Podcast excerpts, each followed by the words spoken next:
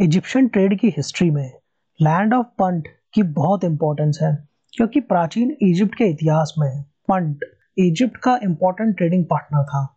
नमस्कार दोस्तों, मैं अंबर, स्वागत करता हूँ आपका सैर सपाटा प्रसारण में। आज हम बात करेंगे पंट की खोज के बारे में। ये पॉडकास्ट हब ऑपर स्टूडियो के ज़रिए बनाया गया है। चाहें तो आप भी अपना पॉडकास्ट फ्री में बना सकते हैं, www.hubhopperstudio.com पर जाकर। Hubhopper is India leading podcast creation platform इसका लिंक डिस्क्रिप्शन में दिया गया है। करीब साढ़े तीन हज़ार साल पहले क्वीन हटशेप्सुत ऑफ़ इजिप्ट इन्होंने पंट की खोज की शुरुआत करी थी। एविडेंस के रूप में इसके बारे में एक स्टोन पर लिखा हुआ है। आज भी पंट की एग्जैक्ट लोकेशन को लेकर थोड़े कंफ्यूजन है ही।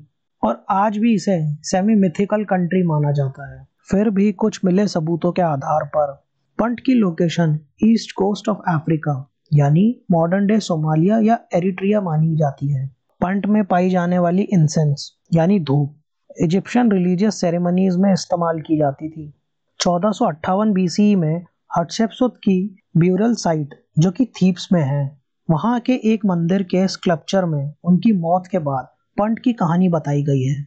इन स्कल्पचर्स को बेस रिलीफ भी कहा जाता है। क्योंकि पंट की खोज में हटशेपसुत का बहुत बड़ा हाथ था। ऐसा माना जाता है कि गॉड आमुन के ओरेकल ने हटशेपसुत को पंट की खोज करने के लिए बोला था। जैसे कि आपको पता है कि इजिप्शियंस को पोर्ट का इस्तेमाल करना बखूबी आता था। इसीलिए हटशेपसुत चांसलर निहासी के कमांड में पाँच बोट्स पर ऑफिशियल्स, कुछ सैनिक, कुछ नौकर और कुछ ज़रूरी सामान लाद रेड सी से होते हुए पंट की खोज में काफिला निकला था। वो ज़्यादातर किनारों के पास से ही होते हुए चल रहे थे, क्योंकि उन्होंने दूर तक फैले समुद्र को अभी पूरी तरह से नहीं देखा था। पंट पर पहुँच जाने के बाद वो पहाड़ों से होते हुए अंदर गए।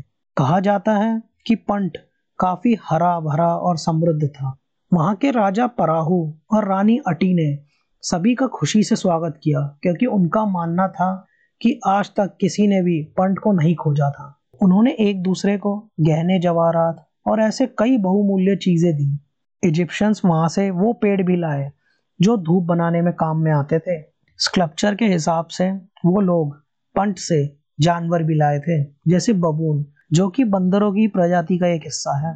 वापसी के सफ़र में इजिप्शियंस रेड सी से होते हुए नाइल डेल्टा क्रॉस करके थीप्स तक पहुँचे थे।